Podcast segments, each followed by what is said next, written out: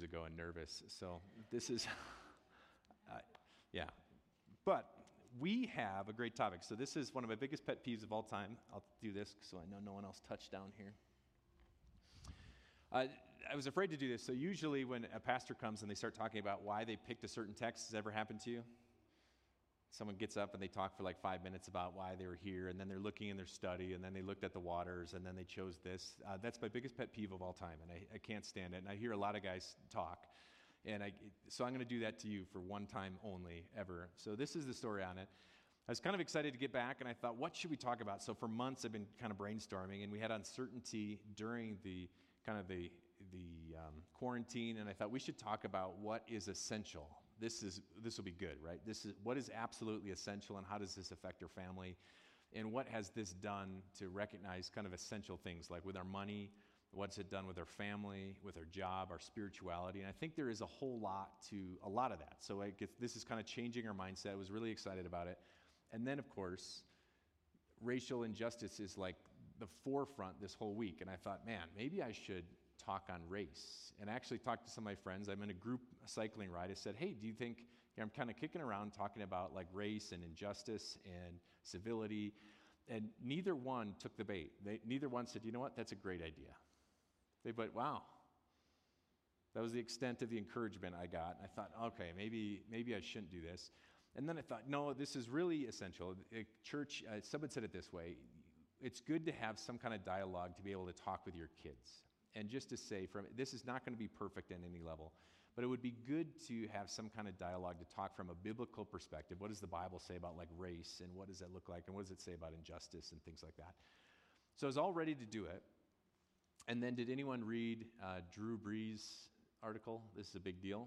So I was all ready. I thought, okay, I think I can handle talking on race, and researching and doing all kinds of things, talking to my friends who are minorities and my friends who aren't minorities, my friends who actually follow politics, and say, okay, what, what am I getting into? And here's Drew Brees' comment. I will never agree with anybody disrespecting the flag of the United States of America. So they asked if he would kneel, I think was the question during football, if the N F L gets back again. Uh, Brees said, and Brees is a guy I kind of look up to. He played a similar position in football, and he went to Purdue where my brother went.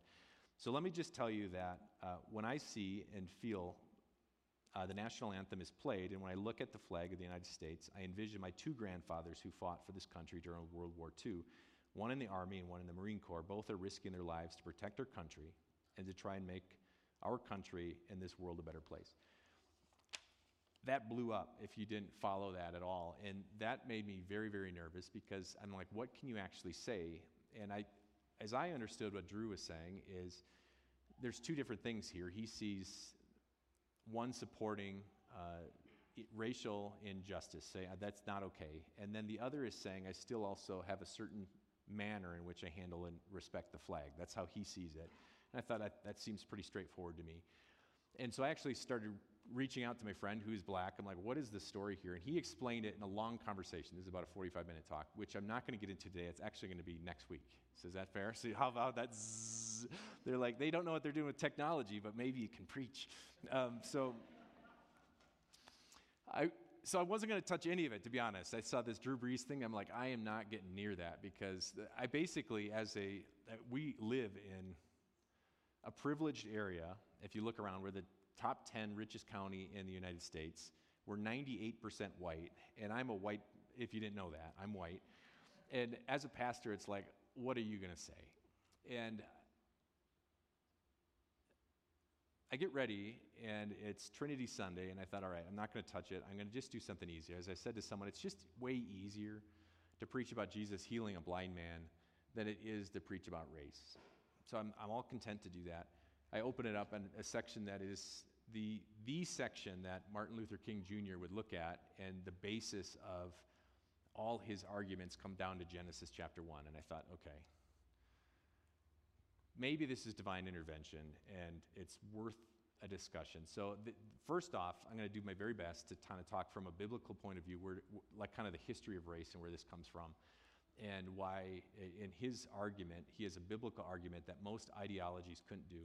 This is not going to be perfect. I don't expect you to leave here and go, that's the greatest sermon I've ever heard on race, but I'm guessing it might be the only sermon you've ever heard on race.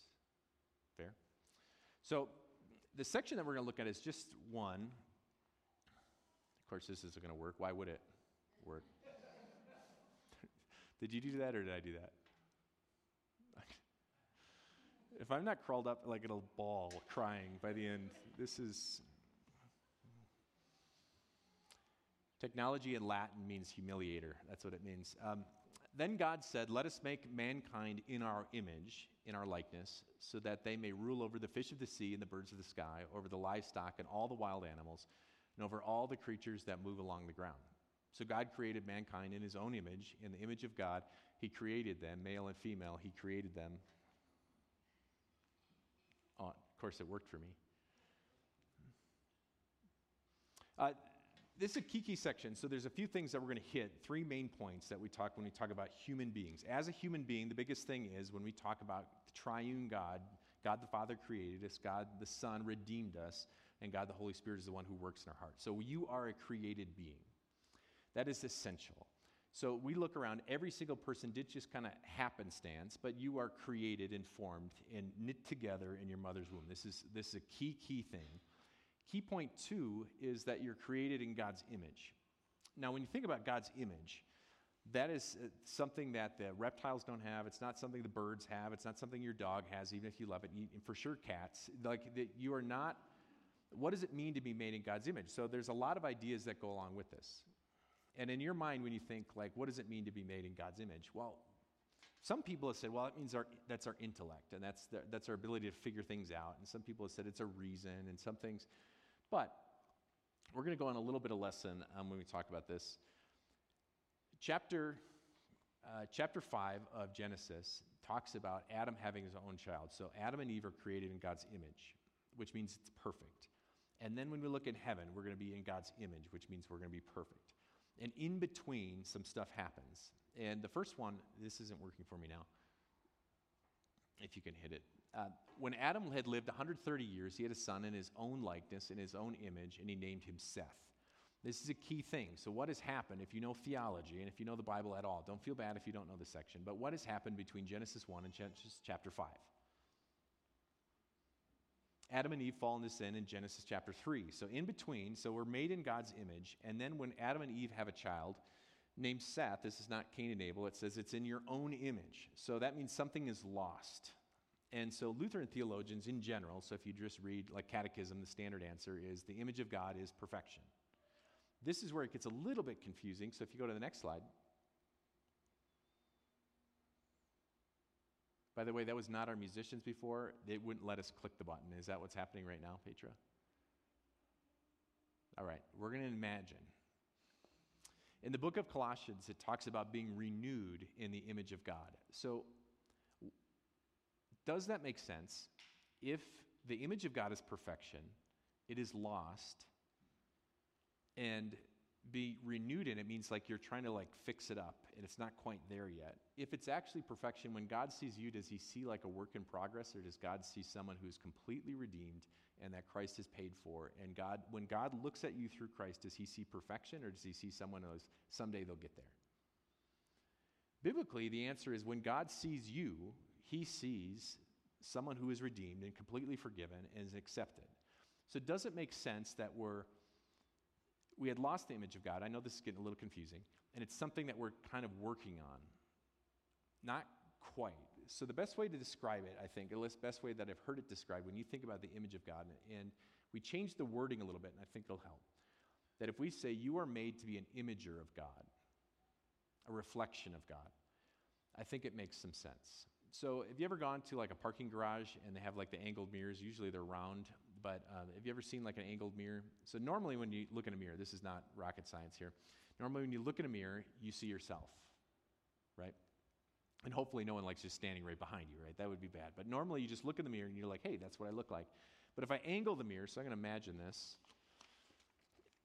We could look at each other if we put it at the right angle, right? And you could see me and I could see you, but we're not looking at ourselves. When God is in heaven and he said, here is the great distinct privilege that I'm going to give to human beings. You are going to be the reflection of me. So when we move and we act and we demonstrate things, this is a demonstration of who God really is. So just imagine what this would look like. So God is here and I'm functioning. You can't see God, right? if you've got kids, you've got kids, some of you, and you've got grandkids or you've got nieces and nephews, when they look at you, do they see how God functions? That would mean you're an imager of God. You don't look at like a snake and say, oh, that's how God functions. That's not how you see it. When you look at human beings and you see how a human being loves, it should be a reflection of how God would love, without bias or prejudice or completely, right, and wholly. And you see this kind of love that God has. He said, I'm willing to give up my whole life for you. So this is when God sees justice, for example, when God sees you function and or honesty, when, when God, people look at you, they should say, that's really how God would function. Now, we don't have the great privilege of living during the time of Jesus, but right then, Jesus really was a mirror of God on earth. He is God. So when they would see Jesus function, they got to see firsthand the only human since Adam and Eve to be perfect. So really, what are the, that is a perfect reflection of how God functions. And so how does Jesus function? Jesus shows complete love and kindness. Jesus shows uh, righteous anger when people are going against God's will. Jesus shows an acceptance of people. Like, just think about the people he walked with, and the, the areas he went, like, hung out with prostitutes, and you go, how, that's unbelievable, but that's how God would do it. As a pastor now, that would be hard to do. If we had a brothel in town, and the pastor, and you just said, where's my pastor? Oh, he hangs out at the brothel just to meet people. Like, that, that's not something I can normally do, but Jesus did that. Or you think about the Samaritans, this was kind of a mixed breed of people. Where does Jesus go? He goes right into their world, and he talks to them. So, what is the Bible talking about when it says the image of God? Not only is this a great privilege to be an imager of God, but over time, through the Holy Spirit, we're trying to be closer and closer and closer to be a reflection of who Jesus is. So does it make sense in the New Testament when it says, renew yourself, put on the, uh, the image of God, clothe yourself with Christ? It's saying, look more and more and more like Christ. Make sense? So not only are you created, not only are you in the image of God, which is great, great privilege, but God has worked into his creation a uniqueness. And you see that right in those first verses. The first verse is God made them male and female. Doesn't seem like a big deal, and usually you're thinking sexuality and things like this. But what are we talking about? That God, when he made you, made you unique and distinct. We're not all the same. We're not all like Lego figures that all are exact height, weight, and look. And when you get down to it, like they say that about fingerprints, your fingerprints are different. I was reading some more, your voice, the way that your voice functions, no one has that, apparently. I don't know who has that job. The outside of your ear, right? So maybe that could be a thing. Crime scene, they find like an ear print and they could do it because no one has your exact outside of your ear, apparently. So I don't know. I don't know if they get down to like the nanometer or something like that to figure out the differences when you got seven billion people, but that they say that you are distinct, uh, you're made a certain way. And when God says, I made you a distinct way for a purpose. And what is your purpose? Your purpose is to have a relationship with God. That is every human being. To the extent that when we broke this reflection of what we look like, when we brought sin in the world, God says, I have to make it right. And so Jesus walks on the earth, and Jesus, in, in an unjust circumstance, right? And Jesus is, in a sense, almost lynched by this crowd of people. For what reason? So that God could say that I forgive your sins, because I want you to have a relationship with me. I want you to have this beautiful relationship with me forever. And so that means every single human being on the whole planet is incalculably valuable. Like you, you can't add up the value of a human being. And this is a unique thing. So if you look at ideologies across the world, this is very, very rare. And Christianity might be the only one that says every single person is of equal value. Every single person is worth something, and we talk about that in the sanctity of life. And Christians are against injustice. That doesn't just mean race is recovering it now, but it does mean, like, are we for or against abortion? We'd say we're against that because this is this person who's marginalized, who can't defend themselves. We say that's not right. Are we for or against sex trafficking? I'm just watching the documentary on uh, Jeffrey Epstein. It just makes your stomach turn as I think about my own daughters, and it's just so disturbing. We're against that. That is not okay. We're against people who are, uh, anyone who's using this kind of power. Racism would be in that same category. We're against euthanasia. This is what we do as Christians. We say everybody is value. What happens when someone's at the end of their life and they're, uh, you know, they're, they can't move as well and they can't think and, and, and do things as well? We don't say, well, you know what, you, you kind of fell off the standard. What happens if someone has Uh, mental retardation or something? I don't even know the official term now because it changes, but we that person's still valuable. It doesn't matter how smart you are, how much money you have. It doesn't matter what you look like. Every single person has unique and distinct value. And I bring that up because this is the, dis- this is the main driver for when Doctor Martin Luther King Junior, who's a Christian, went back and he said, here's the basis of my argument. So if you hit the next thing, this is from the Birmingham Jail. There are two types of law, just, just and unjust. Sorry, I typed this in. A just law is a man-made code that squares with the moral law or the law of God. An unjust law is a code that is out of harmony with the moral law. Any law that uplifts human personality is just. Any law that degrades human personality is unjust. There is no other ideology that says every single person has value, and without him being a Christian, he would never come to this conclusion. So where do we get to? We, biologically, so uh, we're all unique, and there's a uniqueness in not only the way that we talk and the way that our ears are shaped and the way that we have fingerprints, but there's also uniqueness in our skin color. If you look around, there's a uniqueness in skin color, right? We have, uh, well, where's this come from? How many sang this song? This is an old song. I'm not going to do well with it. It was the most confusing song to me as a child ever because I lived in Appleton, Wisconsin, so not ninety-nine percent of the song wasn't true. Um, Jesus loves the little children, all the children of the world. I started too high. Red and yellow, black and white, they are precious in his sight. Jesus loves the little children of the world. I think that's how it goes. As a kid, I had no idea. I'm like, Mom, who is red and who is yellow and what are we talking about here? This makes no sense. But what are we getting to? There's a unique skin tone to every single person. And even within families, there's a unique skin tone. And it, we get down to where does this come from? It comes from Adam and Eve. Adam and Eve, and this is a, a, like uh, the Bible never ever, maybe I'll just take a pause. The Bible never, ever distinguishes between people by the way that they look. Ever. Like if you ever, there's, I mean, they say man and woman. That's the extent of it. But they, whenever it describes people of different ethnicities, it would say like they're from this culture or they're from this tribe or they're from this language. Every time. There's never a chance where they just say, and now all the white and the black people will come. It never says that. It never says the yellow people or the red people. And it, it never says anything like that. It just says we are the human race. And so if you biologically, this is this is maybe for the kids because adults maybe know this, but there is, it's better to use terms, I think, like ethnicity because there's only one race. And in Adam and Eve, they had this ability in their genes to not only dis- determine the shape of all our ears, but in that they had the, the full capacity to produce every single human being that we have. So how does this happen? This is the real question. How in the world does this happen that we get skin color? Now, I'll pause again because about two years ago, the uh, I was writing about Noah, and I had to do a presentation as like um, five-minute devotions for Time of Grace. So I thought, I'm going to do a series on Noah. This is going to be good.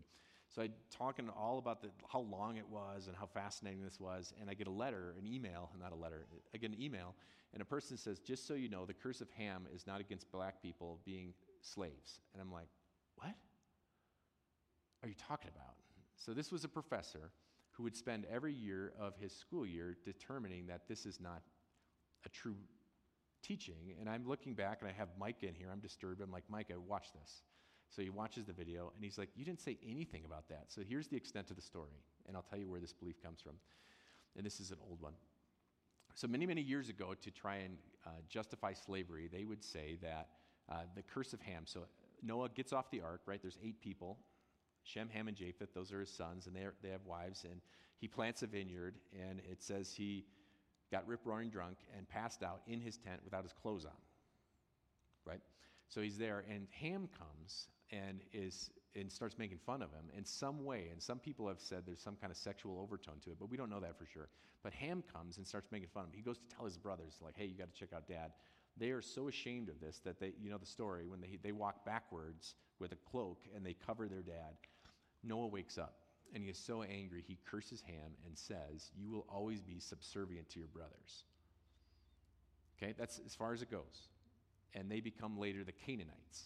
So the Canaanites, which was like the bane of the Israelites' existence for many, many years. People believed that when that happened, Ham became black.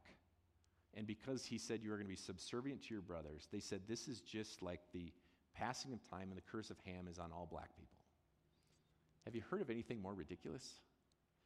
And did you know this, that Canaanites are not black? So like, does this make any sense at all? So anyway, so this is where this is going. So we have eight people, and it goes all the way. But before that, if we spill around, it gets down to the Tower of Babel or Babel. So sometimes we say we're babbling, so this is the Tower of Babel. And so all the nation is going, and God, uh, they start to build this tower to their own glory, and God says, I got to separate the peoples.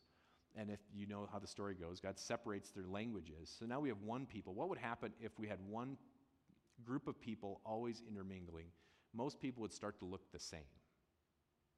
Right? I mean, if you, like, you can tell people in different parts of the world in large, large areas. Um, can you tell the difference between me and someone who was born in China?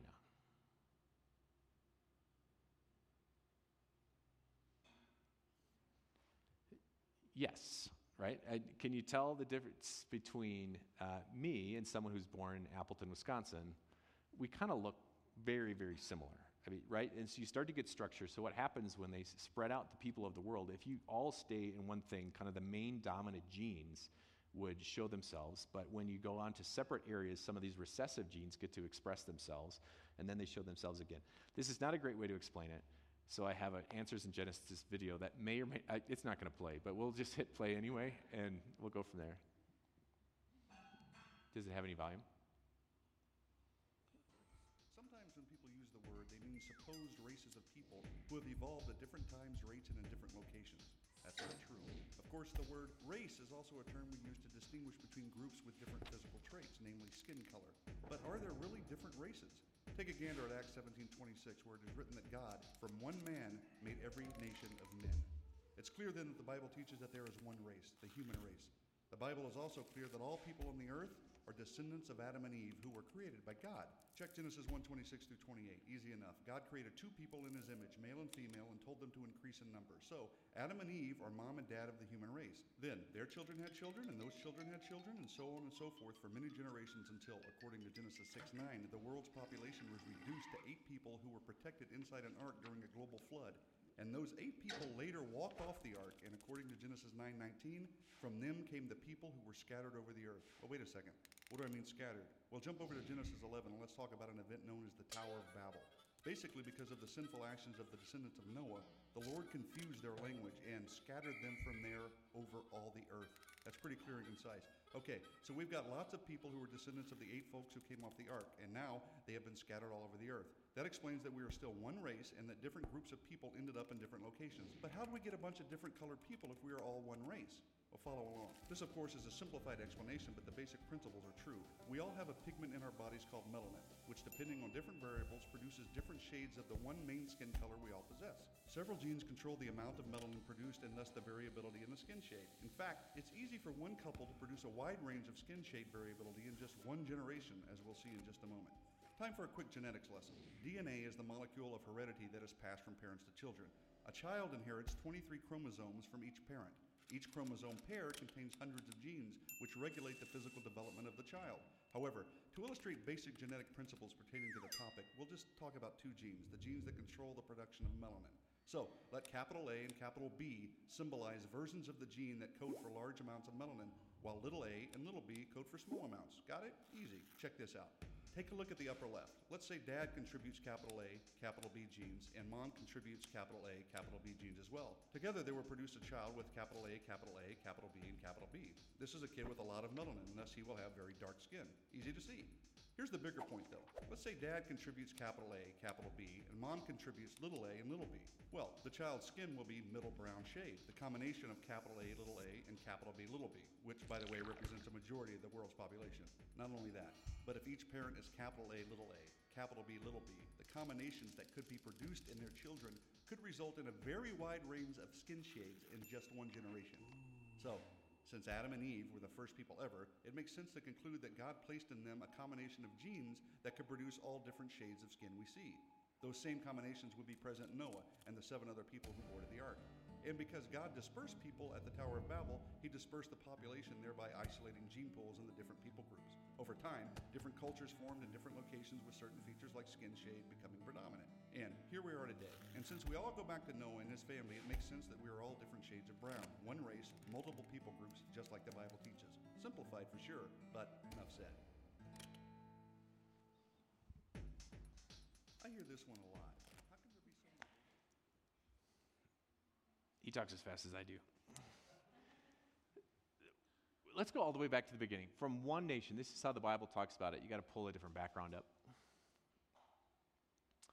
Uh, from one man he made all the nations that they should inhabit the whole earth, and he marked out the appointed...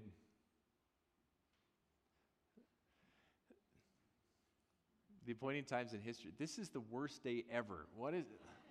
I am so sorry, and you are so patient. Uh, times in history, the boundaries of the land. So when the Bible describes it, it says God made all people that, and from one nation, they all inherit the earth. We go on. I'll just go from my sheets. You can just shut that off. We go back to the beginning. You were all sons of God through faith in Christ Jesus. This is in Galatians. You were all baptized into Christ, have clothed yourself with Christ. And this is this picture that we have. And when you think about when John writes about the end of the world, this is how he writes about it in Revelation. I saw a vast crowd, too great to count, from every nation and tribe and people and language. And I'll just read that one more time. I saw a vast crowd, this is in heaven, too great to count, from every nation, tribe, language, and people. God has this intention that he created you. He created you with uniqueness. He created you in the image of God so that you could have a relationship with him. If you try and find answers somewhere else, you're, it's like finding answers where you can't find them. But in God, you can find this answer that you can have a relationship with him forever. And with this, while we're on this earth, we get to be reflectors of what it would be like to be that image of God, and how the world sees God is through you. How the world sees what God looks like is how you function as an individual. How the world sees how God is just, and how God loves, and how God forgives, and how God accepts is not just as individuals, but as a Christian community that has this actual idea that all people really have value. What would it look like if we truly were a reflection of what God is? Like there would be no broken marriages, and all the kids would be loved and content. There'd be no abuse. There'd be no trafficking. There'd no be, like boardrooms wouldn't be fights. It would be people trying to encourage to help other people succeed. It, it, like all these, the internet, you wouldn't have to worry about filters. You wouldn't have to put locks on your door. You wouldn't have to worry about neighbors squabbling or talking behind your back because everyone is uplifting everyone. You wouldn't have to be worried about walking down the street. There wouldn't be any fear. You wouldn't have to worry if your skin looks a little bit different that people are going to do something to you. You got a unique chance in this earth. I know. You got a unique chance in this earth that God made you unique. Through the Holy Spirit on this Trinity Sunday, he worked in you, and through Christ, he has paid for your sins so that you can be a reflection of who God really is. That's a community I think I want to be part of. It's a community I think that we can work together to show the world. Next week, we're going to talk about something fairly difficult. We're going to talk about racism, where does this come from, and the look of it, kind of the depth of it, and from a biblical perspective, how do we handle this moving forward? And eventually, we'll get to answers. I don't think I have all the answers. I talked to my friend. He lives in Florida. And he goes, well, I'm glad that you're, he's black. I said, I'm glad you're talking about race and what the Bible has to say about it. And it comes down to the human condition of sin. I, he understands that. He's a Christian. But he goes, just don't pretend you have all the answers, and I don't think we can, right? But at least we can talk about it, and at least we can start moving a little bit forward as a Christian community. Let's pray. Uh, Heavenly Father, Son, and Holy Spirit, we are so thankful that you still give us a chance to get together. Uh, you give us a chance that uh, in these difficult times, uh, times that go up and down, times that are frustrating, times that we see people on very differing views, but we also see this in our community. People have felt um, oppressed for many, many years, and sometimes we've turned a blind eye. Uh, we've turned a blind eye to uh, loving and reaching out to people. We have not been reflectors of your love. We have not been reflectors of your justice. We haven't been reflectors of your acceptance as a society, but ultimately it comes down to my own heart, the sinful condition. We and I haven't done this personally. So to that, we confess our sins to you, and we long for the day that we will be uh, through the Holy Spirit, getting closer and closer to reflection of who you look like. So it, when the world looks at us, they see how God functions. They see Jesus. We ask this in your name. Amen.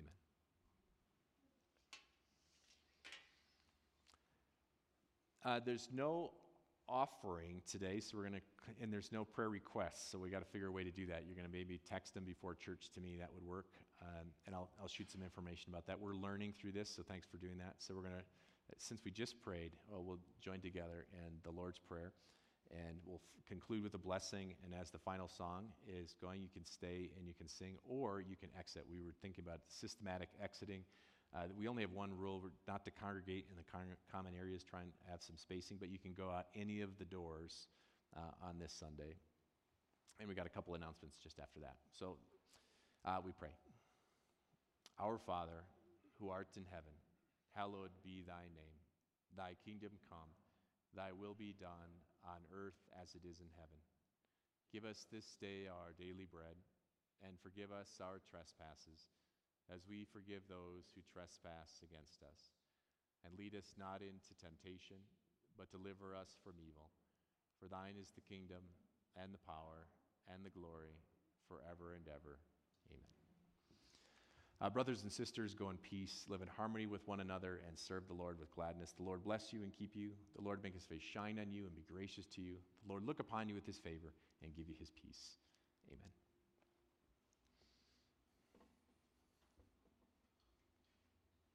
Will it let you play the final song?